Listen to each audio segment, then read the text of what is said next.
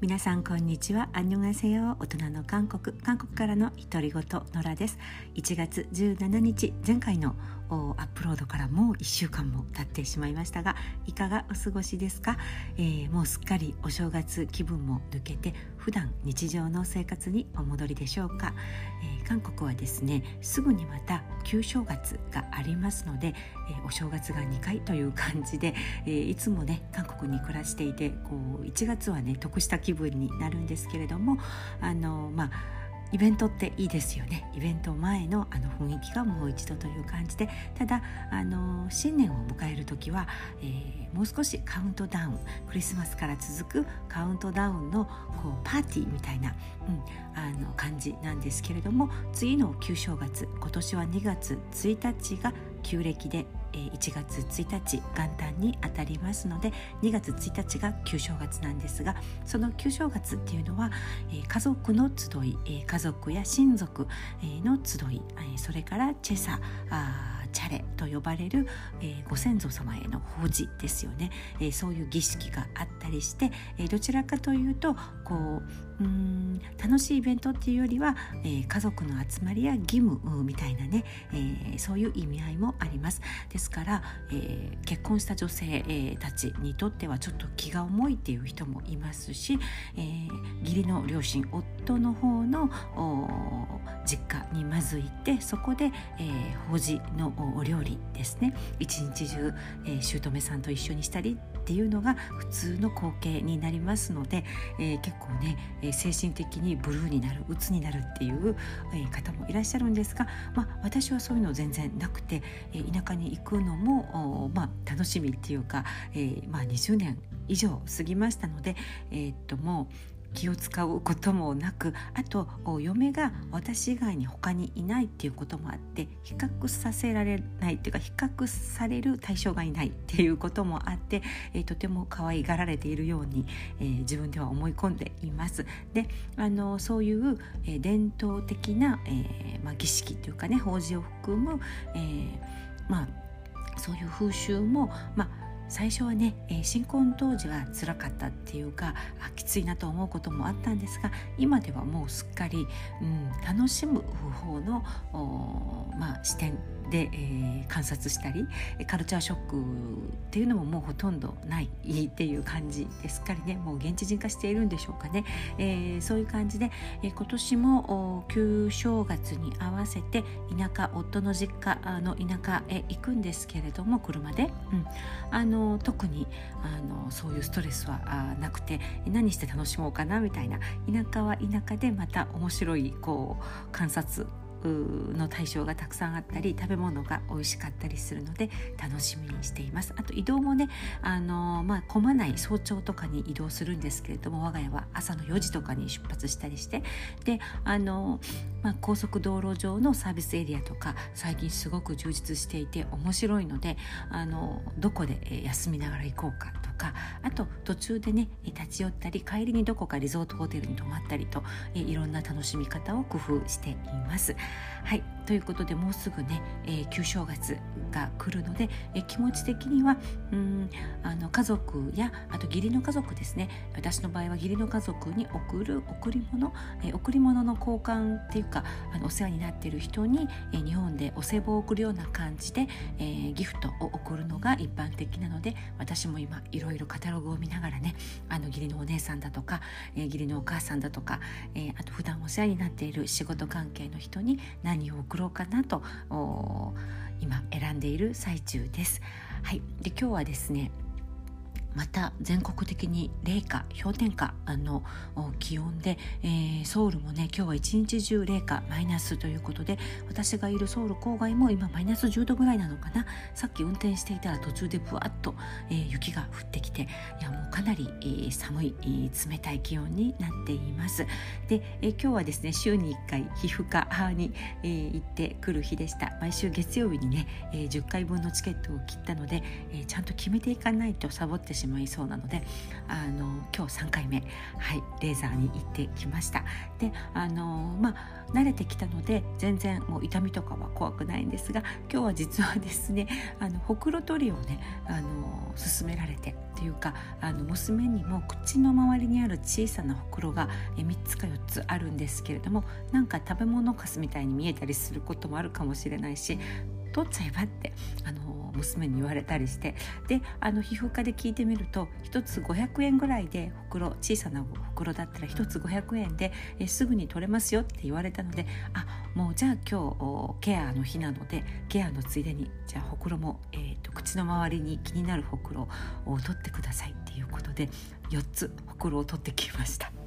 であの1個5500ウォンだから500円ぐらいかな。日本円で500円ぐらいで4つ、えー、2000円をプラスで、えー、計算をしてあのほくろをね取ってきてもらったんですけれども、えー、韓国では、えー、ほくろ取りっていうのはもうかなり一般的ですね。皆さん本当に、えー、気軽にほくろを取ります。で私も最初にびっくりしたのが新婚当時私顔にほくろが結構多くて特に目の周りにほくろが多かったんですね。両方の目の下に1つ2つずつぐらいほくろが結構目立つ。まあ大きくはないんですけれども目立つほくろがあったんですね。それを姑さんにそのほくろは涙ぼくろだから早く取りなさいみたいなことを言われてえーってほくろってそんなあの取るものなんだとなんで取らないの？って周りの人からも言われたりしてで結局その涙袋は、えー、もう20年あ10年ぐらい前か10年10何年前に取ったんですね。でそれからまたこうこう盛り出てきてないので1回のレーザーで綺麗に取れたっていう感じででそれ以降はほくろを取ったことがなかったんですがほくろってなんか新たにできてくるんですよね。で最近はその口の周りに、えー、連なるように3つあるのとこうちょっと離れたところに1つあるのが気になるっていうことで娘にも言われたりして。だちょうどね皮膚科に通っているので、えー、取ってもらおうということでねもうあっという間に取ってきました。なんだかすっきりという感じなんですがあの韓国では、えーとまあ、こうやって皮膚科でね、え、簡単に多分1個1,000円とかで、え、気楽にほくろが取れたりもします。であのもちろん麻酔クリームを塗ってくれるので、え、全然痛みとかは今日はなかったですね。多分麻酔しなかったらかなり痛いだろうなと皮膚が焼けるような匂いも少しするような気がしますしあの日本に住んでいる妹に聞いてみると日本は麻酔クリームは追加料金で、えっと、妹が行ったところによると,、えっと3000円だったかな関西の方に住んでるんですけれども麻酔クリームだけでプラス3000円取られるって、えー、言ってたので、うんあのまあ、こっちはね、えー、もちろん、えー、無料で麻酔のクリームを塗って、えー、くれるのであそれはやっぱり韓国の方が得なのかなと思いました。麻酔クリームを先に塗って、えー、10分ぐらい経ったところでレーザー室に案内されるんですね。でもうちちちっともう一つあたりもう10秒もかからない感じで、えー、ほくろを取ってくれるんですけれどもまああの痛みはね、うん、そのレーザーの後に少しピリピリする程度でで1週間ぐらいはなんか皮膚がね早く再生するような保護テープみたいなのをつけてくださいと言われてそれを薬局で900円ぐらいで買って、えーほくろの形に切ってほくろの周りにね、え小さく切って、えつけています。うわ今すっごい雪が降ってきました。後でこれ動画を撮ろうかしら。もうものすごく吹雪いていますね。もう今日は寒そう。こうやって家の中でコーヒーを飲みながらえ仕事をできることがとっても 幸せです。はいということで、えー、ほくろですね、うん、ほくろを取ってきたので、えー、1週間後に、えーどれぐらい綺麗にペロリと取れているのか、えー、とっても楽しみにしています。1週間はねこのテープをつけたまま、えー、洗顔とかシャワーをしてくださいって、えー、言われています。であの今ねちょうど娘が冬休みなんですね。韓国は1月と2月まるまる2ヶ月間も冬休みがあるんですね。でもこれが本当に長いんですけれども子どもたちが小さいうちはこれが結構親にとっても大変だったんですが、まあ、今はね、えー、大きくもう次下の子が中学なので、えー、自分たちで遊びに行ったりお友達を呼んでお家で遊んだりしてくれるので、えー、全然楽なんですけれどもまあ、この寒さだとね学校に行くのも辛いかな大変かなって思います。であの次女がこの3月3月入学なんですね。新学期のスタートが韓国では3月です。で、えー、3月の最初の週に入学式が多分オンラインになるのか父兄はねおそらく参加できないような形の入学式なんですけれども昨日その次女の中学校の制服を買いに行ってまいりました。でそれを日本のお友達に見せたところめちゃくちゃ派手で可愛いって言ってくれてで私はなんかもう目が麻痺しているのか韓国の制服に慣れているので派手とか可愛いとかあまりよく感覚がわからないんですけれども、えっと、彼女に言わせるとめちゃくちゃ可愛いって言ってくださったのでまたね近々、えーとインスタグラムでアップロードしようと思います。で、えー、韓国では制服がね、えー、どんどん自由化っていうのが進んでいて全然校則も日本のように厳しくないですし、えー、前にも言ったことがあると思うんですが小学生でも、え髪を染めていたりネイルをしていたりあとピアスをしている子どももたくさんいらっしゃって全然そういう、え決まり事とか校則で厳しく言われるとかはないんですね。で、え中学からは髪を明るい色に染めるのは多分ダメなんですね。ででもまメイクとかは普通にみんなしていますね。メイクもやりすぎると何か言われるみたいですけれどもそこまでうるさくないっていうのももありますし髪型も自由でこうくくらないといけないとこも全然ないですね、えー、髪型も自由でほとんど韓国の女子中高生ってストレートロングの子が多いですよね。もう後ろから見たらみんな似たような後ろ姿っていう感じでうちの娘ももちろんストレートロングなんですけれどもあと制服もえー、っとジャケットスカートそれから、えー、っとスカートが嫌な子はパンツズボンに変えてもいいということでうちの上の娘は、えー寒い日は、えパンツ姿の制服で投稿していました。そのスカートかパンツを自由に選べるっていうのもいいなと思いましたね。それから、えジャケットって硬くて動きにくいじゃないですか。あのきちっとしたあのジャケットですから行事の時だけジャケットを着るっていう風になっていて、えーと、パーカーがね、えー、去年かな今年からあ我が家の娘が行く中学校では始まりました。おそらく全国的にそうだと思うんですけれどもとっても動きやすそうなジップアップの前でね前をジッパーでこう開けれる、えー、パーカーですね。帽子付きのパーカー。うん。えー、それが、えー、制服代わりに着てもいいということでジャケットは毎日着なくてもいいということでありがたいなと思いましたね。あと、えー、胸元に、えーとネクタイか、えー、リボンですね。それも自由です。どちらでも、えー、大体両方買って好きな方をつけるっていう感じなんですが、えー、うちの娘はもう絶対、えー、タイネクタイがいいっていう感じでリボンは一応買ってあるんですが上の子も全然使わなかったかな。そんな感じでかなり自由度が高いですね、えー、それから体操着も、まあ、結構おしゃれな感じの体操着で、えー、夏は夏でえー、っとポロシャツポロシャツみたいなのが、えー、制服になりますのでブラウスを着なくていいんですよね夏はね、えー、かなり涼しいし動きやすいし、えー、アイロンいらずなので、えー、とっても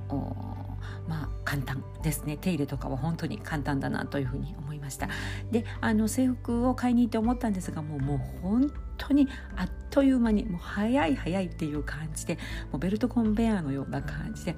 あのもう何て言うのかしら。私日本で、えー、制服を作りに娘が東京の、えー、幼稚園に少しだけ通っていた頃があって伊勢丹だったかな三越だったかな制服をオーダーしに行ったことがあるんですけれどもそこも私立だったのでですごいあのこう寸法を測ったり、えー、すごい時間がかかってもう本当に丁寧であのちり測ってみたいな感じで時間もね結構かかった記憶があるんですがいやもうここは1人、えー、5分か10分でもうパパパパパッと決まってそれから、えー、お隣の店の刺繍屋さんで、えー、名前を入れてくださいって言ったら、えー、自分が購入した制服に、えー、機械刺繍で、え名前を入れてくれるんですね。1つあたり200円ぐらいで。で、えっと、それは学校の決まりで必ず、えー、全部のスカートとか、えブラウスとかジャケットに体操服にも刺繍で名前を入れてくださいって決まっているので、えー、刺繍をお願いするんですけれどももう本当にそれもねもうこれはもう なんなんもうプロの技っていう感じで、えー、1つあたり1着あたりも2 3 0秒もかからない感じでぐわっとね、えー、名前の刺繍を入れていくんですね、えー、それも動画を撮りたかったんですが動画を撮る間もなくあっという間に、えー、もう10着ぐらいある娘の制服の名入れが終わってしまってあっ